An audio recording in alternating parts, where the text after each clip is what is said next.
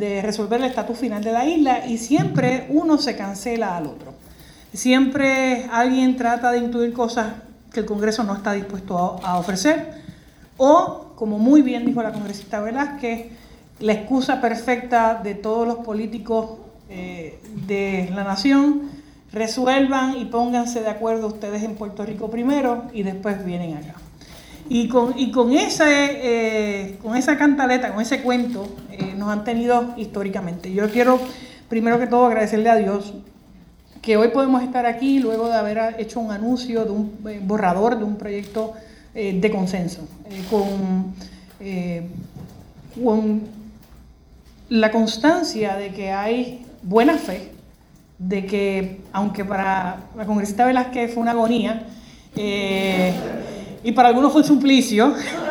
no, tengo que decir que fue un proceso duro, un proceso bien arduo, pero algo, algo me llevo yo de esas eh, reuniones y de esos debates intensos. No solamente la pasión con la que defendemos cada uno nuestra causa, sino también que aquí hay que, hay que poner a Puerto Rico primero y que hay que permitirle al pueblo poder tomar una decisión. Yo soy de las que estoy en el Congreso y no tengo, de todos los que están aquí, Efecto, obviamente, el gobernador, eh, yo no tengo derecho a votar eh, por ningún proyecto que afecte a Puerto Rico.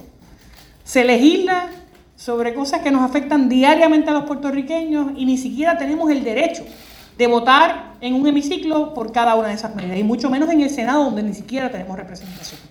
Así que este borrador que, se discute en estos, en estos foros que van a haber mañana y el próximo sábado para tener el insumo de todo el mundo. Todo el mundo está invitado a estos foros, todos los partidos políticos, las organizaciones. De hecho, el website todavía está abierto para aquellas personas que quieran participar en el foro, en el centro de convenciones. Es para dar esa oportunidad. Si algo bueno tiene este proyecto es que ya no va a haber más excusas eh, para resolver nuestro futuro político.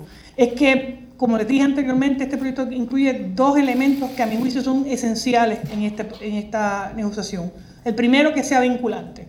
Que lo que el pueblo de Puerto Rico escoja en una de estas opciones va a ser final y que el Congreso tiene que eh, hacer esa transición y el presidente a cualquiera de las opciones, si es la estabilidad, si es la independencia o si es la libre asociación.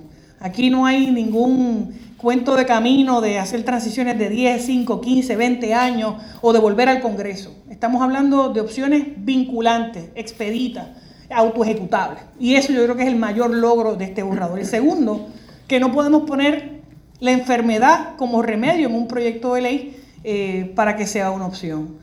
El territorio, el territorio en el que estamos ahora, el, Tribunal Supremo de los Estados Unidos ha dicho en múltiples ocasiones, en el caso de Sánchez Valle, en el caso de Baello y en tantos otros, que el Congreso puede discriminar contra Puerto Rico como le venga en gana exclusivamente por nuestra condición colonial territorial. Y el que hoy podamos estar aquí y todos decir lo mismo es un cambio en la política pública del gobierno federal sobre cómo se trabaja el asunto de Puerto Rico. Aquellos que hemos ido a las Naciones Unidas sabemos que el Departamento de Estado de los Estados Unidos eh, hace unas referencias muy vagas de relaciones democráticas en Puerto Rico que no son reales. Y lo vemos cada vez que tenemos que cabildear y buscar fondos para Medicaid, fondos para el PAN o para proyectos que de, tener, eh, de tener un estatus eh, final serían automáticos. Así que yo le agradezco al presidente del comité, el Chairman Grijalva, que haya puesto esto en calendario tan rápido, ¿verdad? Eh, luego de haber hecho ese anuncio, de que esté ya en el timetable poder hacer el, markup del proyecto y que se pueda ver eh, a finales de verano de este año. Le agradezco a la congresista Nidia Velázquez, que repito, no fue fácil eh, el que tuviéramos esas múltiples conversaciones, muchas de ellas solas, sin staff, eh, para poder ponernos de acuerdo. Y eso habla también de cuando uno se despoja de las cargas políticas para pensar en las, en las cargas patrióticas.